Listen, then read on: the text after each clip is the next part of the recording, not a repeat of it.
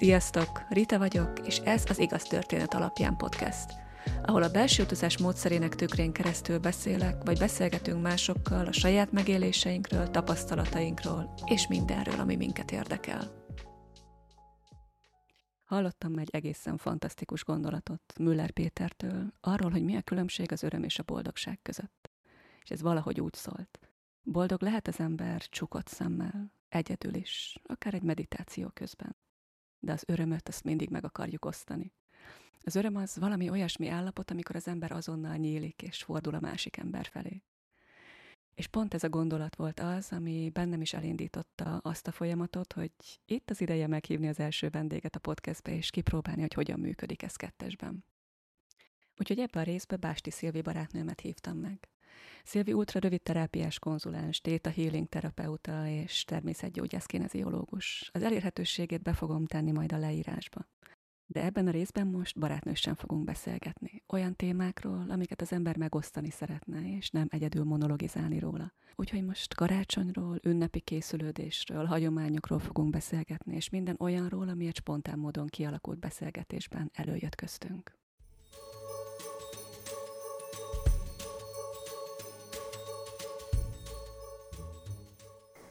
Most csinálunk egy ilyen kísérleti beszélgetést, mert hogy ennek a mai podcastnek az ötlete az nagyon spontán módon indult. Egyrészt az is egy spontán dolog benne, hogy most először vagyunk ketten podcastben, úgyhogy én se csináltam még ilyet. Én meg soha az életben még a podcastet hallgatni se nagyon, nem hogy csinálni. Remek lesz, teljesen kíváncsian várom.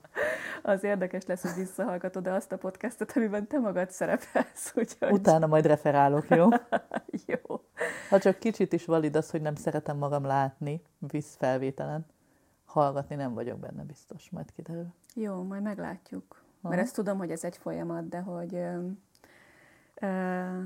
de mindegy, ezt úgysem tudjuk előre eldönteni. És eredetileg mi már, illetve mi már régóta beszélgetünk arról, hogy egyszer majd mi veszünk fel egy podcastet, mert ugye te témád is egyébként azért kapcsolódik ehhez az egész belső utazós témakörhöz. Hát ha azt nézzük, hogy lelki fejlődés segítünk, meg megéléseket, akkor igen, csak más módszertanokkal. Igen, úgyhogy ez lehet, hogy egy későbbi adás lesz, ahol beszélünk arról a módszertanról, amivel te dolgozol, és okay. amit te ismersz. Viszont most fölmerült, hogy ha már itt vagyunk így az adventi időszakban, akkor mi lenne, ha valami karácsonyi témáról beszélgetnénk, és és ezt szerintem kb. egy órája találtuk ki, hogy mi kb. lenne. De rugalmasak vagyunk. Igen. Hogy mi lenne, hogyha egy kicsit beszélgetnénk arról, hogy mi hogy vagyunk ezzel az egész karácsony, új év kérdéssel, szokásokkal, családi hagyományokkal, vagy bármi, ami nekünk most így feljön ebben a témában anélkül, hogy bármit ebből előre kitaláltunk volna. De azt meg tudjuk egymásról, hogy mi azért tudunk kötetlenül beszélgetni, tehát hogy azzal valószínűleg nincsen gond. Hogy ez, hogy ez podcastre is jó lesz, az meg majd kiderül, hogy ha ezt halljátok, akkor jó volt. Tehát, okay. vagy legalábbis mi élveztük abban az esetben. Sok minden Úgyhogy... jut eszembe a témáról, de akkor kezdte. Melyik része érdekes inkább? A vásárlás, a családi része, az újévi fogadalmak?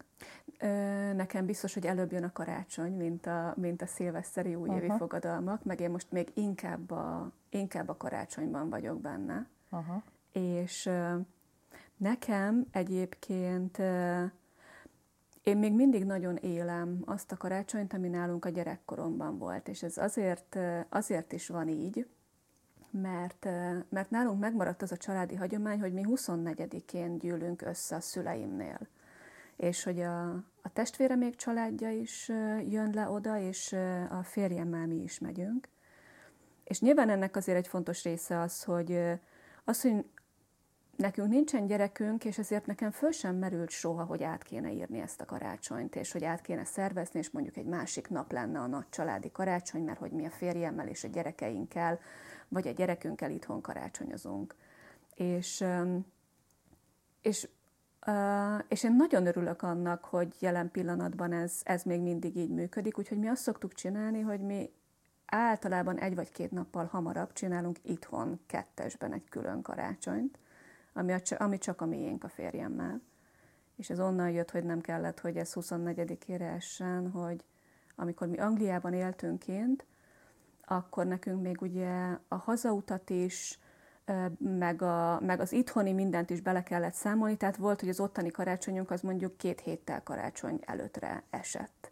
És hogy én azt ott megtapasztaltam, hogy úgy is van karácsony, tehát hogy...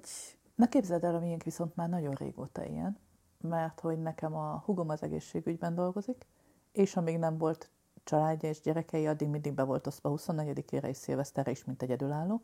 A két öcsém nem csak, hogy hosszú tizenévek óta külföldön élnek, de színházban dolgoznak, táncosok, stb. Mindig van karácsonyi műsor, mindig van szilveszteri műsor, ezért nekünk szerintem laza 20 éve a családban nagyjából december 15 és január 5-e között volt karácsony, mindig azzal a képen hazaért. és akkor próbáltunk, tehát hogy nekünk nem egy nagy volt, hanem ilyen több összeröffenéses, és aki éppen akkor itt volt, vagy itt, ez a legritkább esetben esett 24-ére, pontosabban én és anyukám tudtunk úgy lenni, aztán már én férjem anyukámmal, de hogy így nálunk ez egy sokkal lazább esemény, mint a legtöbb családnak, és egyáltalán nincs rajta az a fajta görcs, hogy ennek valami ennek lennie kell, és hogy ennek ilyen mézes-mázosnak lennie kell. Nekünk a karácsony az abszolút átalakult egy értékes együtt töltött idővé. Én érzem, hogy a mi karácsonyunkban azért nagyon benne vannak így a klasszikus hagyományok. És amíg éltek a nagyszüleim, addig nálunk volt ennek egy forgatókönyve, hogy hova megyünk előbb, hol mennyi időt töltünk, kinél van konkrétan a vacsora, és nyilván ez aztán kezdett átalakulni, ahogy szűkült a család, de, de, de ez egy szigorú forgatókönyv volt egyébként. És, és ez a szigorából azért sok sokat veszített azzal, hogy most már gyakorlatilag egy helyszínen vagyunk, és nem vándorolunk uh, sehova sem. És, és én is már egy jó pár éve megpróbáltam ezen elkezdeni lazítani, hogy hát a fát azt föl lehet hamarabb is díszíteni, tehát hogy lehet adni annak egy külön napot, bár én mondjuk azt az egyet nagyon szeretem, hogy, hogy anyuéknál az esetek nagy részében én díszítem a fát, és, és akkor ez anyunak is egy könnyebbség, meg nekem is egy... Jössz hozzánk is? Messze laktok, Szilvi. Ez igaz. Az nekem ott nagyon nem esne útba, hogyha hozzátok egy kitérőt kéne tenni. És hogy én Ugye, egyébként... Egy előkarácsonyban benne lennék, jó? Egy héttel előtte lejössz, feldíszítesz, és majd szólok, amikor le kell szedni. Mert hogy én meg imádom, ha kész van, de hogy én annyira nem vagyok türelmes most, de sose ah. voltam. Tehát, hogy így, ha valaki megcsinálná, akkor imádnám azt a, azt a hangulatot, de... Én arra emlékszem vissza egyébként, és pont, pont ma beszélgettünk így az én személyiségemről, meg az én elakadásaimról, és konkrétan arról a részéről, ami kicsit így a sznobizmusban csúcsosodik ki, illetve abban, hogy, hogy olyan tárgyak vegyenek körül, amik értékesek, vagy, vagy valamilyen módon nekem fontosak, és hogy hogyan tudok ebből felhalmozni, vagy adott esetben úgy vásárolni, hogy annak nincsen értelme. És emlékszem, hogy volt ennek egy kicsúcsosodás egy karácsony alkalmával, amikor az még pont az az időszak volt, hogy a bátyáméknál még nem születtek meg az unokaöcseim, tehát hogy csak felnőttek ültünk az asztalnál. És én emlékszem, hogy én karácsony előtt, akkor még az még talán az az időszak volt, amikor stylistként dolgoztam, ami azt gondolom, hogy, az, tehát, hogy az én karrieremnek a, a sznobizmus csúcsa stylistként dolgozni, ahol tényleg az számít, hogy az üzletből hozd el a létező legdrágább dolgot egy fotózásra, és azt variáld össze más baromi drága dolgokkal, hogy az mutasson jól egyetlen pillanat, pillanatra tökéletesen bevilágítva, és aztán vidd vissza az üzletbe. Um, és hogy uh, akkor én nyilván nagyon képben voltam azzal, hogy milyen üzletek vannak, hova érdemes menni. És nekem volt a fejemben egy tökéletes karácsonyi asztal, ahol a gyertya, az evőeszköz, a terítő, a minden, az utolsó szálig ki van találva. És hát időm is volt, hogy ezeket így beszerezgessem. És emlékszem, hogy vadásztam egy régi csipketerítőt, amit sikerült is megtalálni, amit hát, tehát azt, azt nincs, nincs olyan, hogy azt mi lekajáljuk. Tehát, hogy, hogy ott inkább a halászlét dobjuk a karácsonyi menüből, mint hogy a csipketerítőt valaki, valaki leegye.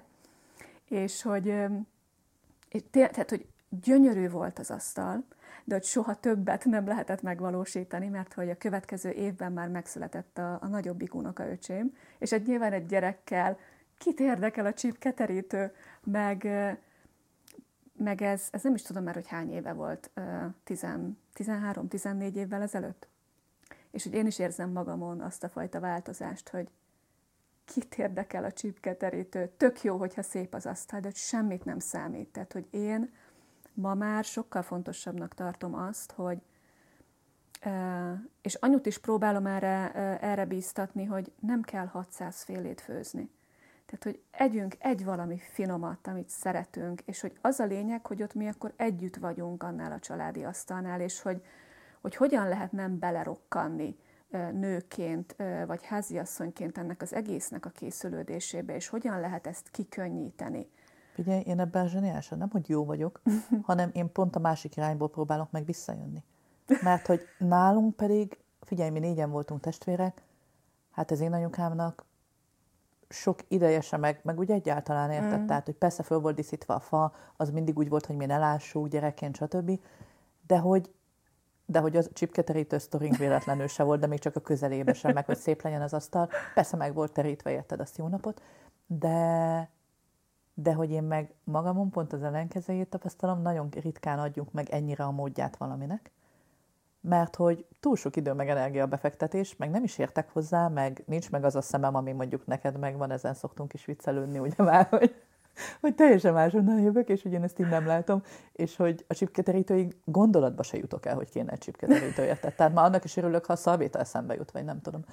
és, és hogy így, hogy én meg pont azt tanulom, hogy megálljunk, és megadjuk a módját, és hogy az adventi időszakban is, hogy így érkezzek bele. Tudnék nekünk ez a karácsony, ez az én életemben egy, nem a karácsony, a karácsony előtti időszak, multivilágban az egy konstans rohanás. Uh-huh.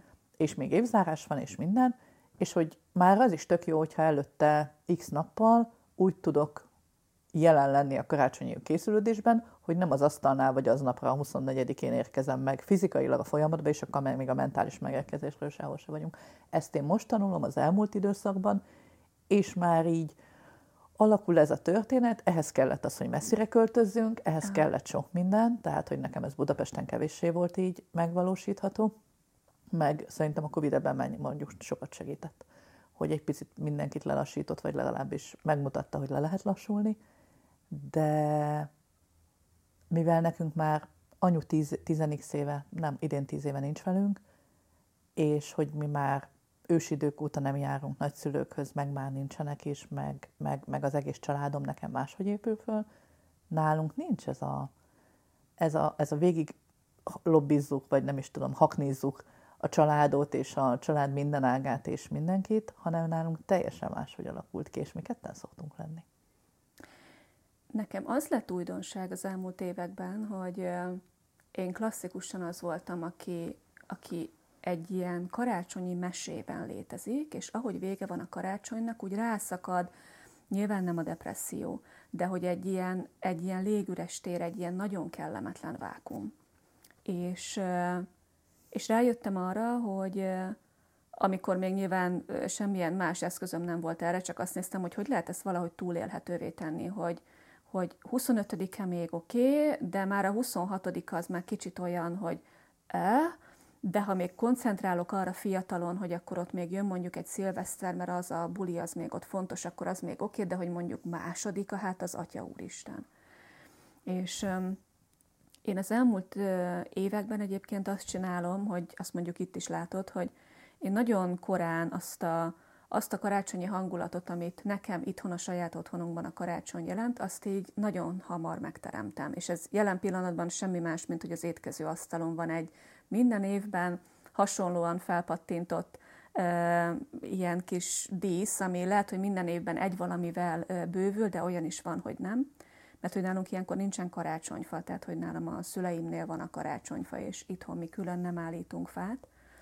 És hogy ez egy olyan dolog, hogy, hogy én elkezdtem azt bevezetni, hogy ilyenkor én minden reggel úgy ülök le ide reggelizni, hogy meggyújtom a gyertyákat és hogy nekem már, a, és tudom, ehhez nekem kell a lassú reggel, tehát hogy igen, ehhez, ehhez megint fontos az, hogy én nem rohanok a gyerekkel az oviba, az iskolába, és nem tudom hova, és hogy én baromi korán kelek, tehát én korán fekszem, és elképesztő korán kelek, tehát nekem reggel van időm arra, hogy én nyugiban megreggelizzek, és megígyem a kávémat és ahhoz igen, ahhoz belefér, hogy meggyújtsam a gyertyát.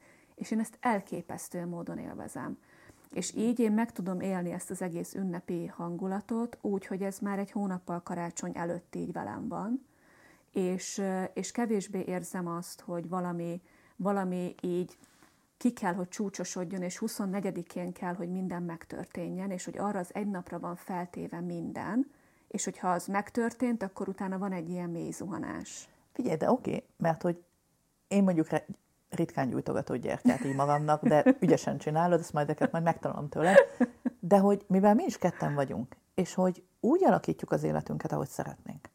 Ha, ha valamelyik nap el akarunk menni vacsorázni, akkor szerencsére megtehetjük. Ha csak le akarunk ülni, és kicsit kettesben lenni, kicsit jobban hangulatban, azt is megtehetjük, és nekünk meg pont ezért nehéz, vagy nem vagyunk jók abban, hogy hogy most karácsonyban itt tudod, itt céltudatosan, hogy hú, akkor most itt ünnepni kell lenni, mert hogy amúgy is elég nagyon úgy tudjuk élni, oké, okay, persze itt most Szabi van, itt most kicsit pihenőidő van, de hogy ezen kívül így ez nekem még hatalmas tanulás, érted? Hogy tényleg így ünneplőbe tegyem a mhm. lelkemet, mm. vagy hogy várjam, meg ugye már felnőttként az ajándékozás sem erről szól, hiszen megveszed magadnak, hiszen megveszük magunknak, amire igazából szükségünk van, hogy, hogy ez tényleg legyen olyan, olyan ünnepi, és itt az a kérdés, hogy mitől ünnep az ünnep, mert mi például évekig csináltuk, hogy anyukám halála után testvéreimnek azt mondtam, hogy mindenki ott marad, ahol van a saját választott új családjával, mi pedig elutazunk melegebb éghajlatra, Aha. mert ezt a telet viszont nem nagyon komáljuk itthon, meg ezt a hideget, és hogy ez egy ilyen közös történet volt, hogy addig, amíg nem lettek kutyák, amit karácsonykor aránylag nehéz valakire ráhagyni, hogy ugyan vigyáz már egy kicsit a két óriás ebre, addig mi minden évben elutaztunk karácsonykor valami melegebb éghajlatra, ahol zéró karácsonyi hangulat volt, de hogy mi olyan piszok jól éreztük magunkat, hogy az ihajcsuháj volt. Nekem érdekes, nekem az mindig olyan elképzelhetetlen volt karácsonykor elutazni. Tehát én klasszikusan az vagyok, aki karácsonykor én itthon szeretek lenni. Tehát, hogy, és nyilván most az itthon az az, hogy itt a saját otthonunkban, vagy a családdal ö, valami olyan helyen, ami nekem valaha az otthonom volt, de ez nekem nagyon fontos. Tehát, hogy ö, nem tudom, hogy, hogy ez valaha megváltozik. Én nem is vágytam soha arra, hogy ez megváltozzon, mert hogy egyelőre nekem ez teljesen tökéletesen működik. Én csak azt érzem saját magamban, hogy, hogy hozok gyerekkoromból tényleg egy ilyen, ezt a, ezt a karácsonynak ezt a meseszerű illúzióját, és hogy ez, hogy ez nem az, de hogy hogyan lehet ezt mégis úgy megélni, hogy, hogy ez nekem ma is egy fontos ünnep. Csak már nincs azzal a csillámporral beszórva, amit gyerekkoromból őrizgettem, hanem valami, valami más tartalommal kezd el megtelni, és hogy ez sokkal valódibb. És, és nekem ez például tényleg ezekben valósul meg, hogy egyre kevésbé fontosak a külsőségek. Tehát, hogy, hogy már nem látom azt, hogy bármit számítana, hogy melyik tányér van felrakva az asztalra, hogy, hogy nekem, én itt tökre szeretném, hogyha az beépülne így a családba, amit talán most lesz másodjára, vagy harmadjára, hogy én mindig hazaviszek egy konkrét társast. És ez, a, ez, ez nekem a ticket to ride, ha valaki ismeri a társasjátékokat és játszik, akkor szerintem tudja, hogy ez, ez egy akkora klasszikus karácsonyi társasjáték, hogy a faladja a másikat, tehát hogy nekem nincs ennél karácsonyibb, és hogy, és hogy ezt lehessen 25-én reggeli után így felrakni az asztalra, és akkor ezzel családilag játszani egyet. Mert hogy én egyébként egyre jobban imádom nem a 24-e estét, hanem a 25-e reggelt. Mert hogy ez az egyetlen olyan nap az évben, amikor mindannyian lent alszunk Esztergomban, és hogy hát nem együtt ébredünk, mert mindenki akkor ébred, amikor éppen ébred, de hogy van egy nagy közös reggeli. És hogy ilyen nincs több az évben. Uh-huh. És és valahogy én soha nem gondoltam volna, hogy, hogy a 24. estét nekem fölváltja valami, de egyre inkább kezdi fölváltani a 25. reggeli. És aztán az, hogy utána a két unokaöcsémmel, nyilván amíg kisebbek voltak, a, akkor indult a legózás, tehát hogy ott az étkező asztalnál kezdtük rakni a legót. Nem tudom, hogy idén majd hogy lesz, majd ez kiderül, de, de azt érzem, hogy ez egy ezerszer valóságosabb karácsony, mint az, amit mondjuk 14 évvel ezelőtt a tökéletesen megkreált asztal, hogy én hetekig az üzletekbe rohangáltam, hogy minden kellék tökéletesen meglegyen. Nézd, az is valóságos volt, csak az értékek nem biztos, hogy ott voltak még benne, illetve hogy fontos volt ez is, csak talán a tökéletesség utáni rohanás. Tudod, sokszor beszéltük már, hogy szerintem tökéletesség nem létezik, hanem teljesség van, és teljesen jó, hogy most már ti is sokkal inkább befelé mentek, vagy benned is az átalakul a felé, mint sem, hogy igen. egy vélt tökéletességet, meg a tökéletesség az azért nem létezik, mert csak a mi fejünkben az valamilyen. Azért ez nekem nehéz volt elkezdeni lerombolni. Azt tuti. Tehát, hogy azt az, az nekem nem volt egy, egy könnyű menet, de igen, tehát, hogy, és abban igazad van, hogy hogy a tökéletes terített asztal kellékei után rohangálni, hogy az, az valóságos az a rohangálás, meg az valóságos, ami ott megszólal az emberben, vagy ami ott bennem megszólalt. Meg az a stressz Csak... is, amit ez az egész okoz, hogy, igen. hogy az a terítő legyen meg, ami a te fejedben él, és hogy az úgy nézzen igen. ki. És ez... Csak hogy aztán, amikor, amikor szembesülsz azzal, hogy ez, ez azért nem hozza az örömöt, mert mert hogy egy folyamatos feszültség van benne, uh-huh. hogy az utolsó pillanatig az minden tökéletes legyen, és hogy nehogy valami abban tönkre menjen, hogy pont ez az, ami, ami megöli az együttlétet. Uh-huh. És nem vagyok benne biztos, hogy 14 évvel ezelőtt én ezt felismertem, hogy ez tönkre teszi az együttlétet. Hanem én azt gondoltam, hogy oké, okay, ez, most, ez most így szuper és így tökéletes, akkor vettem észre a változást, amikor ez elkezdett átalakulni, és azt éreztem, hogy ó, oh, de hát ebbe hátra lehet dőlni. Tehát wow. a gyerekekkel való társasozásban abban hátra tudsz dőlni. Tehát, hogy ott, ott, nem, ott nem para, hogy nem tudom, hogy kristálypohár van-e az asztalon, mert hát uh-huh. kit mhm. érdekel. Tehát, hogy meg a legózásban ott nem, ott nem számítanak ezek a dolgok. Ezt tök jó, hogy felismerted. És um, nem tudom, hogy most ugorjunk-e innen át a, a szilveszterre, és ha valami még, még jön a karácsonyjal, akkor majd visszatérünk rá, mert nekem a szilveszter az egy nagy, az, az egy külön univerzum, tehát hogy az annyira nem kapcsolódik a karácsonyhoz, hogy... Ahogy gondolod, a szilveszter az nekem is egy külön univerzum. Már csak azért is, mert évek óta abban sem veszünk részt. Tehát, hogy én sosem voltam az a parti arc. Uh-huh és a szilveszter az nekem mindig egy ultramacerás dolog volt. Nem csak, hogy kötelezően jól kell érezni magad, Igen. kötelezően sokat kell inni, kötelezően el kellett menni valahova, ahol mindig piszok hideg volt, mármint amíg odamész meg egyáltalán. Tehát nekem ez a téli dolog, ez már régen sem ment. Maradjunk annyiban, hogy az, hogy kint vagyunk az utcán, az elképzelhetetlen volt, mert ott hideg van, és szerintem bundában nem lehet, meg nem tudom én, Michelin babának beöltözve nem lehet jól szórakozni szilveszterkor sem tehát ugye sose jött össze. Ha bementünk valami szórakozó helyen onnantól, még haza kellett menni, és az, az, az meg azért volt macera, tehát hogy én ennél mindig körülményesebb, vagy nem is tudom, tehát lustább voltam ja. ezekbe így.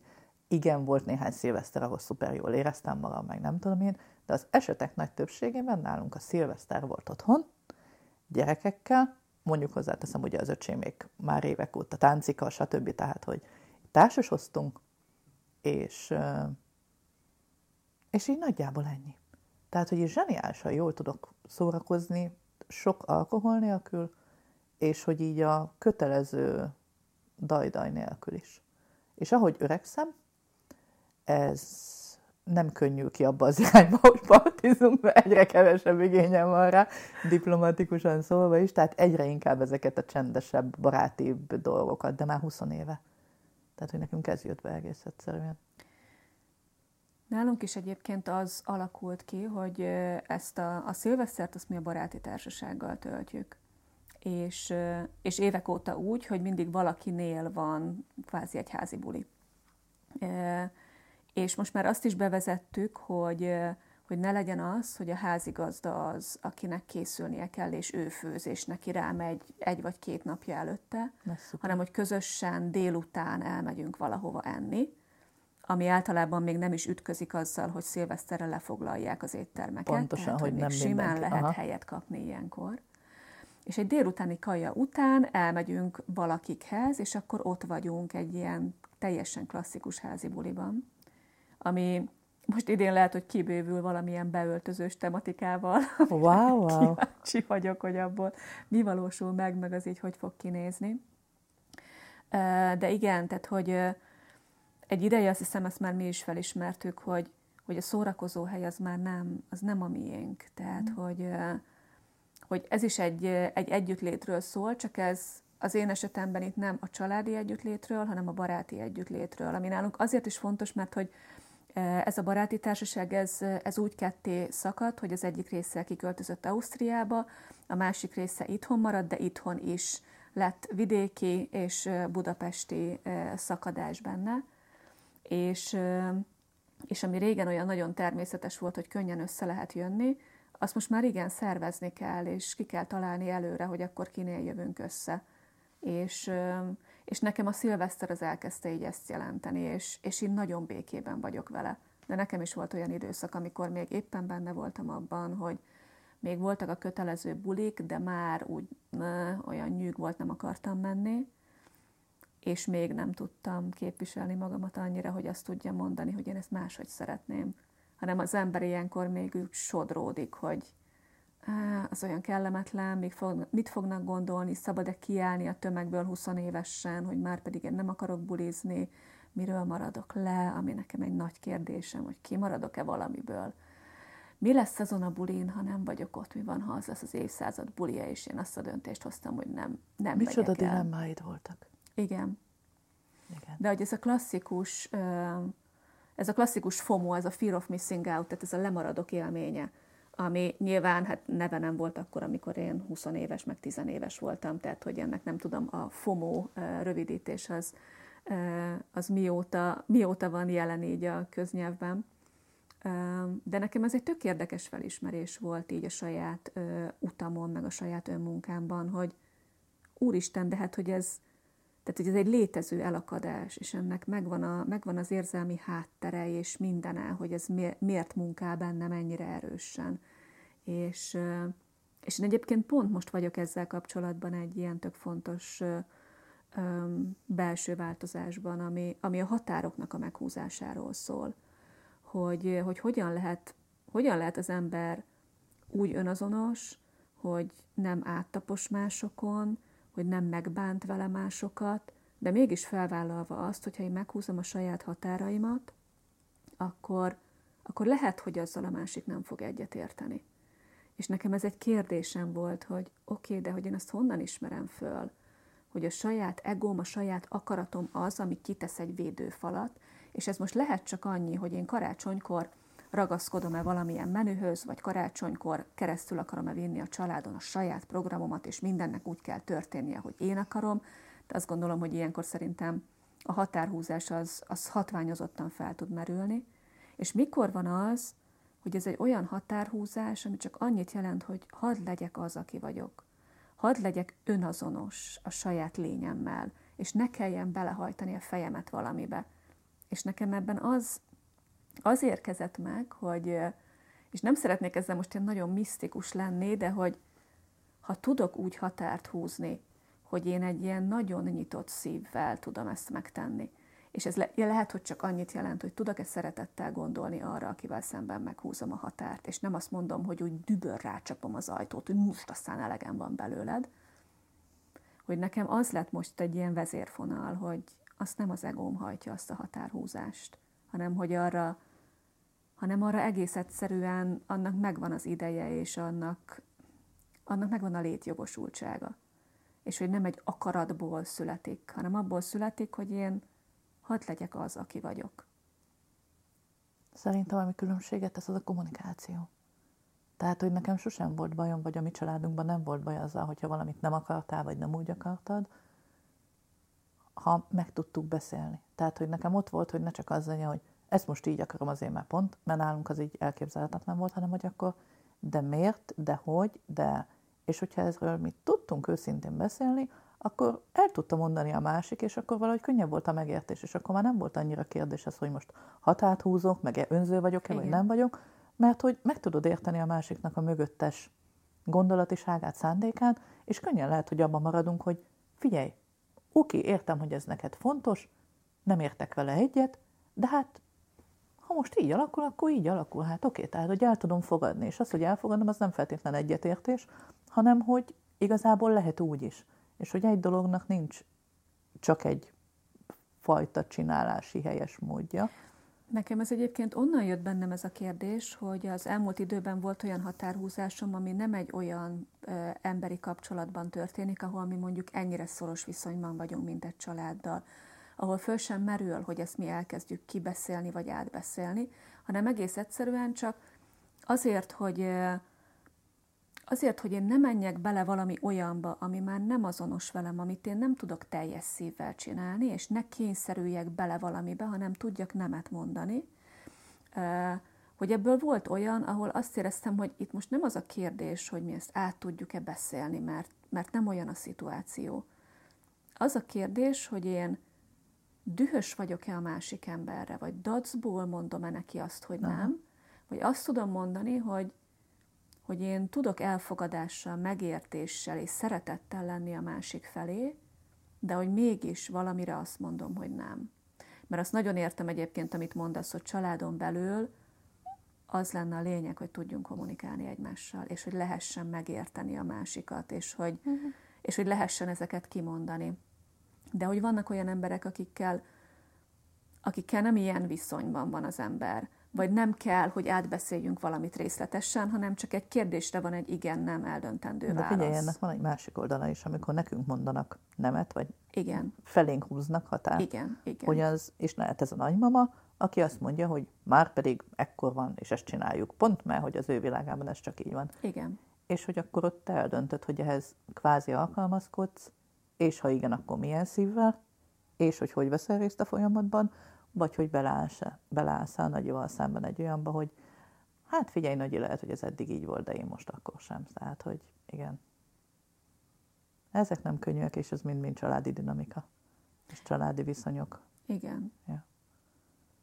És ez nekem mondjuk egyébként ugyanúgy feljön akár baráti kapcsolatokban is, és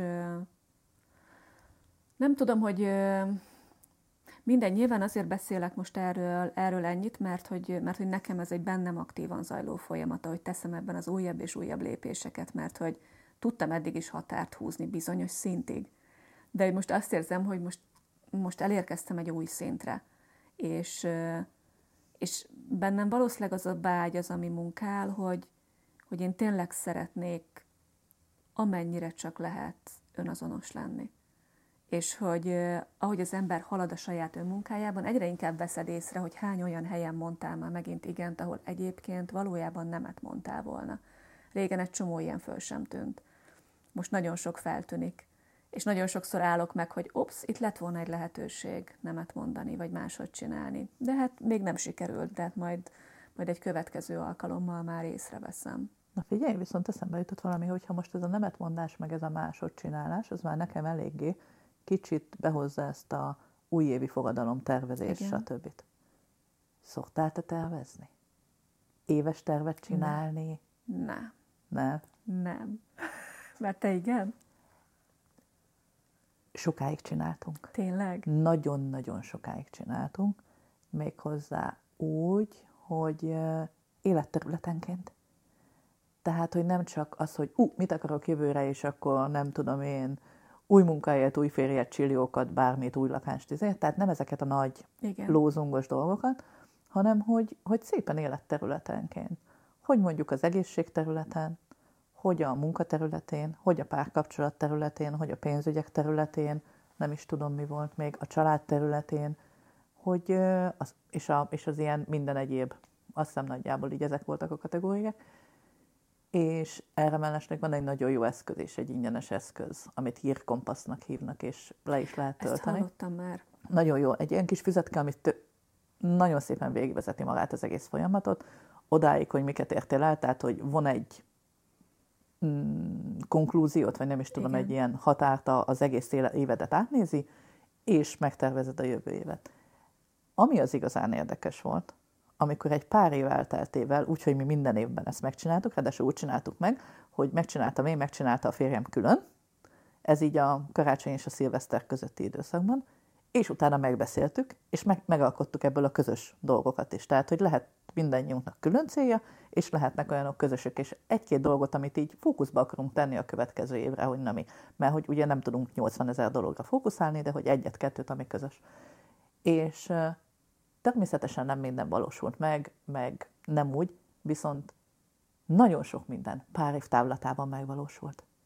És hogy zseniális, hogy lehet, hogy az időtávot rosszul mértük be, Igen. hogy egy évet adtunk neki, de hogyha amikor így végignéztük tavaly x évre visszamenőleg, akkor viszont így leesett az állunk, hogy basszus kulcs. Iszonyatosan sok minden megvalósult abból, amit szerettünk volna. És ha nem úgy, akkor jobban, vagy egy picit máshogy, de hogy abszolút azon a, az úton vagyunk, amit, amit mi tényleg konkrétan meghatároztunk magunknak. Nekem az az érdekes, hogy én, ha belegondolok nagy változásokba az életemben, Igen? és nyilván a, a, akár csak a tanfolyamra gondolok, a belső utazás tanfolyamra, ha akár arra gondolok, hogy, hogy én kiköltöztem kb. két évre Angliába, hogy a nagy dolgok nekem nekem soha nem szerepeltek a listámon. Tehát, hogy, hogy ezek úgy kerültek be az életembe, hogy hopp, egyszer csak ott volt a lehetőség, amire vagy igent mondok, vagy nemet. De nem volt egy olyan listám, hogy én vágyom arra, hogy én szeretnék kiköltözni külföldre, sőt, a legkevésbé vágytam erre. Nem volt egy, nem volt egy olyan tétel valamilyen listán, hogy úristen, de jó lenne találni valami, valami tanfolyamot, amit ha én elvégzek, akkor, akkor még azzal talán, ha pályát nem is módosítok, de hogy, de hogy abból én szeretnék kvázi egy praxist felépíteni, tehát hogy... Nem, viszont lehet, hogy ez benne volt a listában, hogy, hogy mondjuk ilyen vagy olyan szeretnék lenni, vagy hogy szeretném kikönnyíteni ezt vagy ezt az életrészemet, hogy már ne így történjen, ne úgy történjen, és mi van akkor, hogyha mondjuk a belső utazásra is csak egy eszközként gondolsz arra a változásra, ami benned lezajlott. Igen, lehet, hogy egyébként az a lista, amit te mondasz, az az én fejemben úgy jelenik meg, hogy, hogy oda nekem konkrét ilyen dolgokat kéne felírnom, és ez valószínűleg egyébként azért van, mert, mert egy ilyen lista nekem kicsit a házi feladatot juttatja eszembe. És hogy van vele egy ilyen, egy olyan ellenérzésem, hogy, hogy úristen, tehát akkor most van egy ilyen számvetés, meg nekem meg kéne határoznom a jövőmet, és hogy, és hogy akkor oda biztos valami konkrét dolgokat kéne felírni. Nekem és... a konkrét dolgok, ha, ha így kérdezed, akkor háromféle rész. Tenni, venni, lenni. És amiről általában ilyenkor beszélünk, Igen. az a venni. Hogy ú, ez kell, az kell, az kell. Igen. De nem, nagyon sok olyan cél is van, amikor én tenni szeretnék, valamit tanulni szeretnék, részt venni valamiben, kipróbálni valamit, és van olyan, hogy mibé szeretnék válni. És hogy annak meg lesz egy útja, amit majd mit a még szév alatt abszolválok adott esetben, ha az tényleg elég fontos, de hogy a lenni, az viszont nagyon sok olyat hoz, ami érted? Tehát, hogy inkább csak irányt, jel, irányt jelöl, tehát, hogy nem csak, a, nem csak a venni a cél meg a terv. Én igen, ezt a részét itt tökéletesen értem, csak ha most belegondolok, hogyha mondjuk pár évvel ezelőtt felmerül, hogy én csináljak egy ilyen listát, akkor, akkor biztos, hogy ez lett volna a fejemben, hogy nekem arra nagyon konkrét dolgokat kéne felírnom. És, és hogy nekem, nekem soha nem konkrét dolgaim voltak, hanem, hanem pláne az elmúlt évekre tekintek vissza, akkor, akkor csak az, hogy, hogy én legyek boldog. Okay. És, hogy... és mit kérdez itt egy terapeuta? Mi a boldogság neked? Mert mihelyt nem bújjunk a az átfogó fogalom mögé, Igen. és levontod, hogy neked mi a boldogság. Az, hogy olyan párkapcsolatban legyek, Igen. az, hogy legyen ilyen-olyan házam, az, hogy elutazzak évente kétszer, nem tudom én, ide-oda a tengerpartra, a hegyoldalra, bárhova, vagy csak, hogy ott tudjak lenni a nagymamám mellett azért, mert hogy mo. Tehát, ha levontod, mi a boldogság, rögtön ott van konkrétan. Most ezen gondolkozom egyébként, hogyha ma kéne megfogalmaznom, hogy mi a boldogság, akkor tudnék-e ilyen konkrétumokat mondani. Valószínűleg igen egyébként. Tehát, hogy De ez változik. És Igen. szerintem pont ez az oké benne, hogy, hogy bennem is ez változik, mert teljesen Igen. mást mondok ma, mint amit mondtam Igen. x éve, vagy akár csak tavaly. Nagyon, nagyon értem, amit te mondasz erről a, erről a fajta összegzésről és, és tervezésről. És azt gondolom, hogy ez, ez pont, a, pont a kettőnk személyiségbeli különbségét mutatja. Mert hogy azért mi nagyon nem vagyunk egyformák, kicsit tehát se. hogy kicsit se. És, és nem csak a csipketerítőben, nem, nem csak a csipketerítőben, igen. Um, hozzám egyébként, ha már ezt nézzük, akkor hozzám közelebb áll annak az összegzése, hogy hova jutottam el egy év alatt.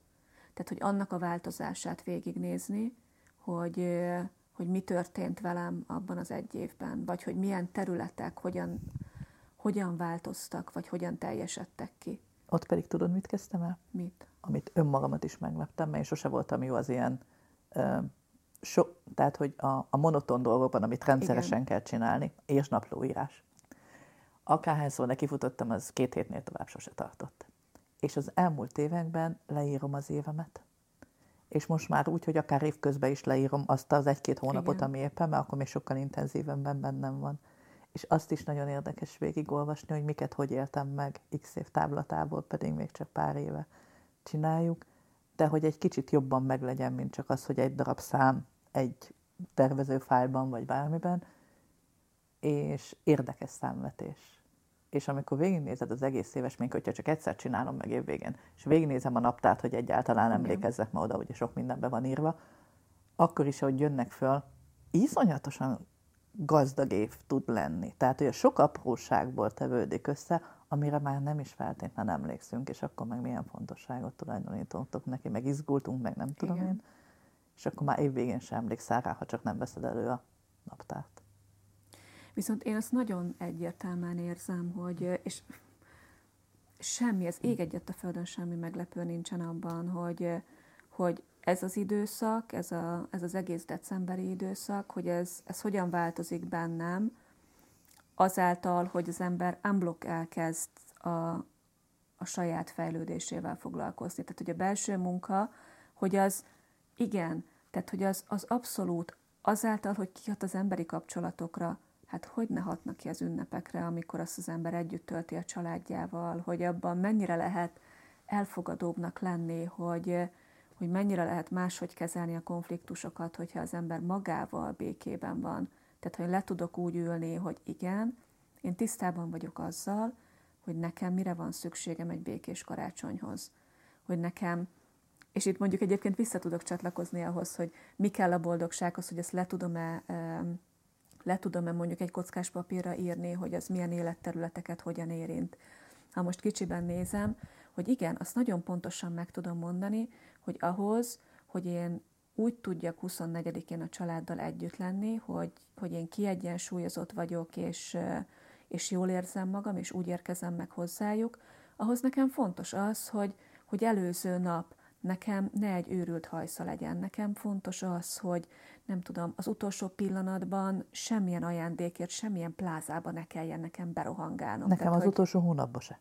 Egyébként én ilyen pláza közelébe. Tehát mihelyt felfokozódik a hisztéria a Igen. városban, meg az emberekben, és kitör rajtuk a vásárlási láz, én azzal a lendülettel húzódom vissza, és el mindenféle ilyentől már sok-sok éve. Én most egyébként pont, pont most csúsztam bele, egy kicsit rám tört egy ilyen elképesztően nyomasztó érzés, hogy, hogy Úristen, hogy én ezt szeretném időben megcsinálni de hogy azt érzem, hogy ki vagyok szolgáltatva, mert hát akkor tudom megvenni az ajándékot, ha tudok a többiekkel beszélni, hogy mire vágynak, vagy mit szeretnének, mert azért az egy, azt szerintem sokan éljük, hogy ahogy egyre idősebbek vagyunk, és azt veszed észre, hogy a családban azért az emberek megteremtik maguknak azt, amire Aha. szükségük van.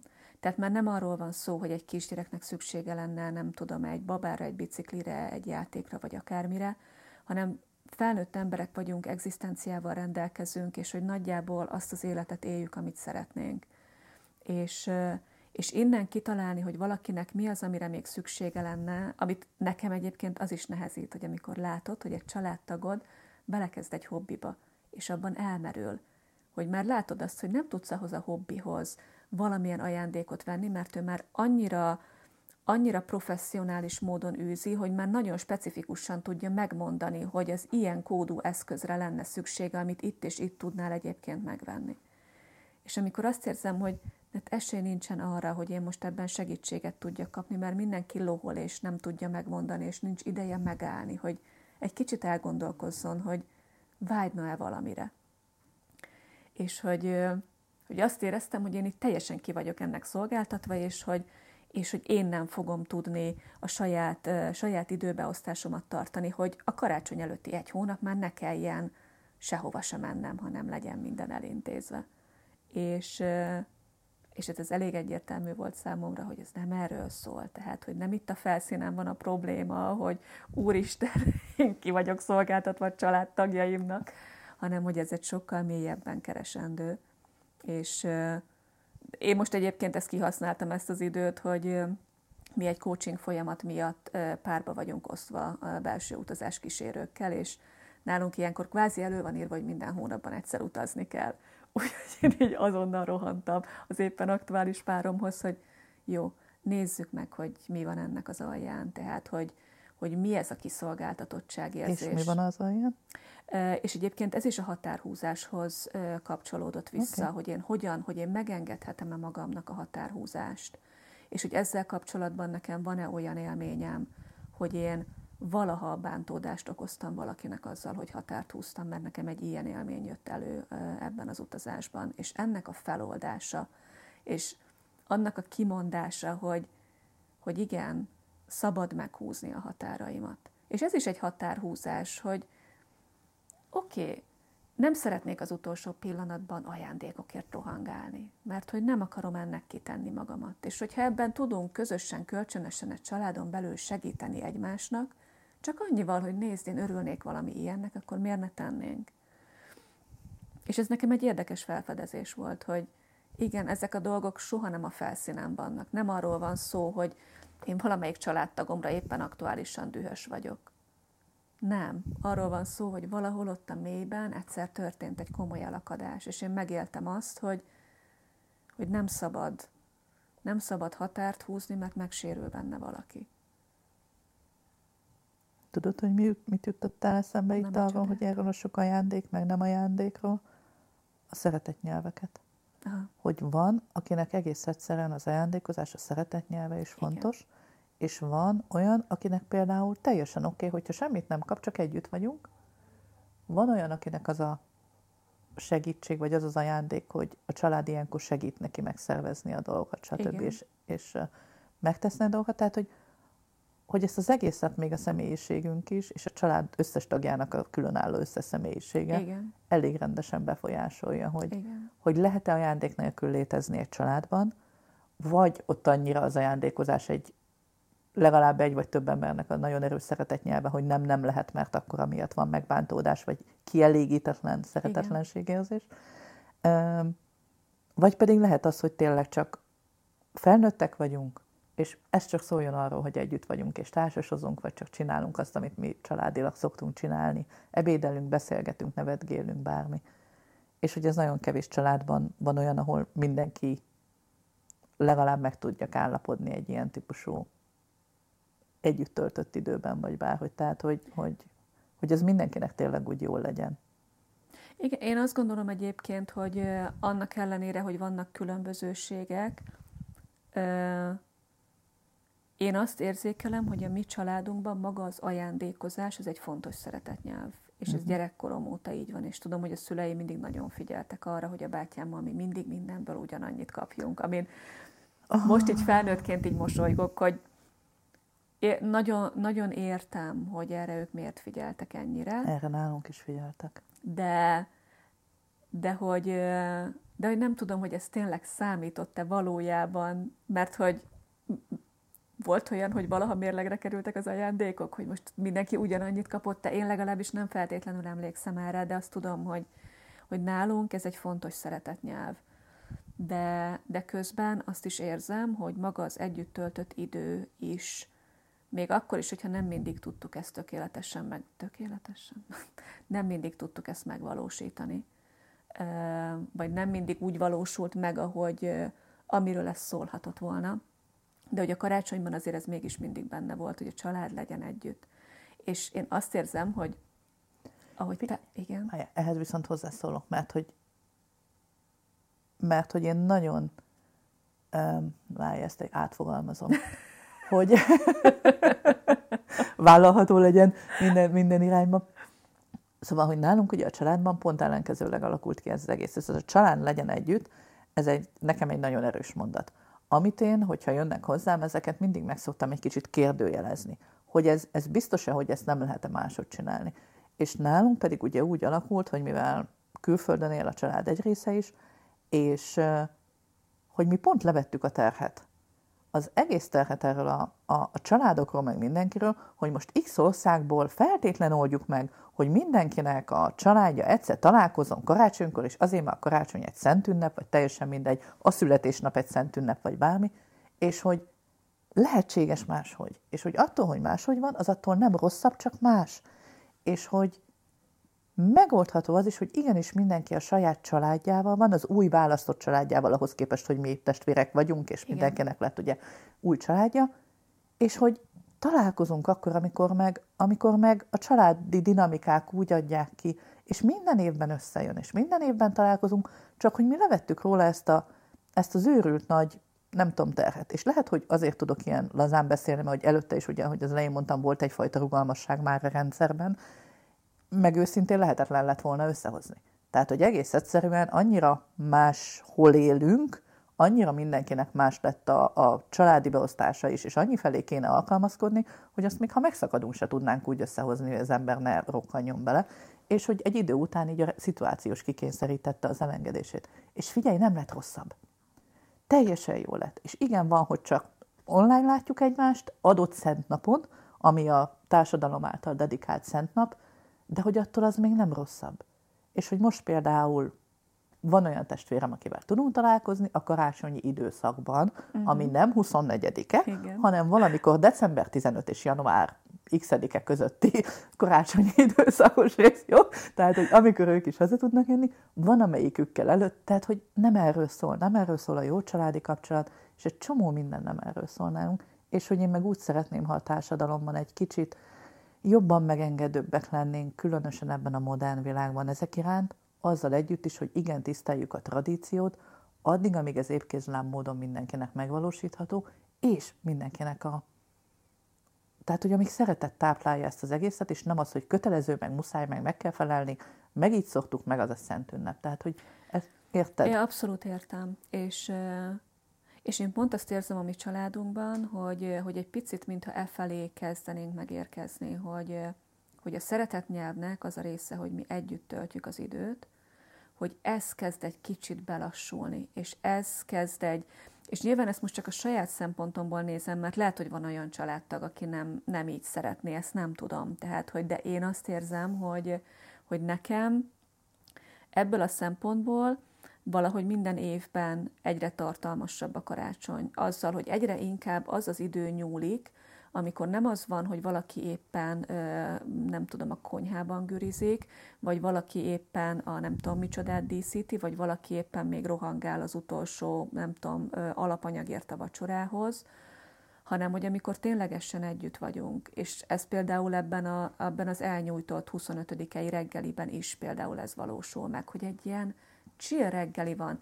Nem egy valaki szolgál ki mindenkit, hanem mindenki szépen megcsinálja magának a reggelit, és egy asztalhoz leülünk. Engem nagyon sokszor ösztönzött az változásra, hogy valahol, valakinél, vagy valakiknél láttam egy olyan mintát, amire azt mondtam, hogy ó, ez engem megérint. Nagyon máshogy csinálják, és azt látom, hogy náluk működőképes. És ez indított el engem valamilyen saját, nem tudom, belső munkában, vagy bármiben. De. És nem tudom, hogy ez a, a mi beszélgetésünk az bárkit elindít-e abban, hogy, hogy apró változásokkal is el lehet indulni, vagy hogy a miénk az egyébként számít-e nagyon másnak, mint annak, aki esetleg meghallgatja ezt a podcastet. De, de azt hiszem, hogy az is bőven elég, hogyha valaki csak tud kapcsolódni ahhoz, hogy most itt beszélgettünk a karácsonyról, amit lehet, hogy egyébként is megtettünk volna. Mert hogy ilyen mert, hogy, mert hogy izgis a megállíthatatlanul jönni. És hogy izgis, hogy mennyire mások vagyunk, és talán ezért igen. is szeretünk ennyire beszélgetni, mert hogy nem megszerelni akarjuk a másikat, vagy megváltoztatni, hanem rácsodálkozunk igen. arra, hogy jéti így, jémi úgy. Aha. Igen. igen. És ez izgalmas. Jó. É, én azt gondolom, hogy hogy nekem ez egy nagyon kerek, meg egy nagyon jó beszélgetés lett veled, úgyhogy nagyon, nagyon köszönöm. Én azt is, köszönöm, hogy elvesztettem a podcast szüzességemet. Igen, azt most és vég, azért ugye figyelet, hogy nem hallgatással vesztettem el, hanem rögtön egy szereplése, tehát azért ezt is tudni kell így elkezdeni. Igen, Igen. Okay. úgyhogy nagyon Köszi. köszönöm. Én is. Engem megtalálsz a benserita.hu weboldalon. Akkor is, ha utazni szeretnél, és kísérőt keresel hozzá, nagyon szívesen kísérlek. És akkor is érdemes ide ellátogatni, egy picit többet olvasnál a belső utazás módszeréről. A leírásba beteszek még hasznos linkeket, hogyha további részletek érdekelnek a témával kapcsolatban. És nagyon köszönöm, hogy velem tartottál. Várlak majd a legközelebbi adásban.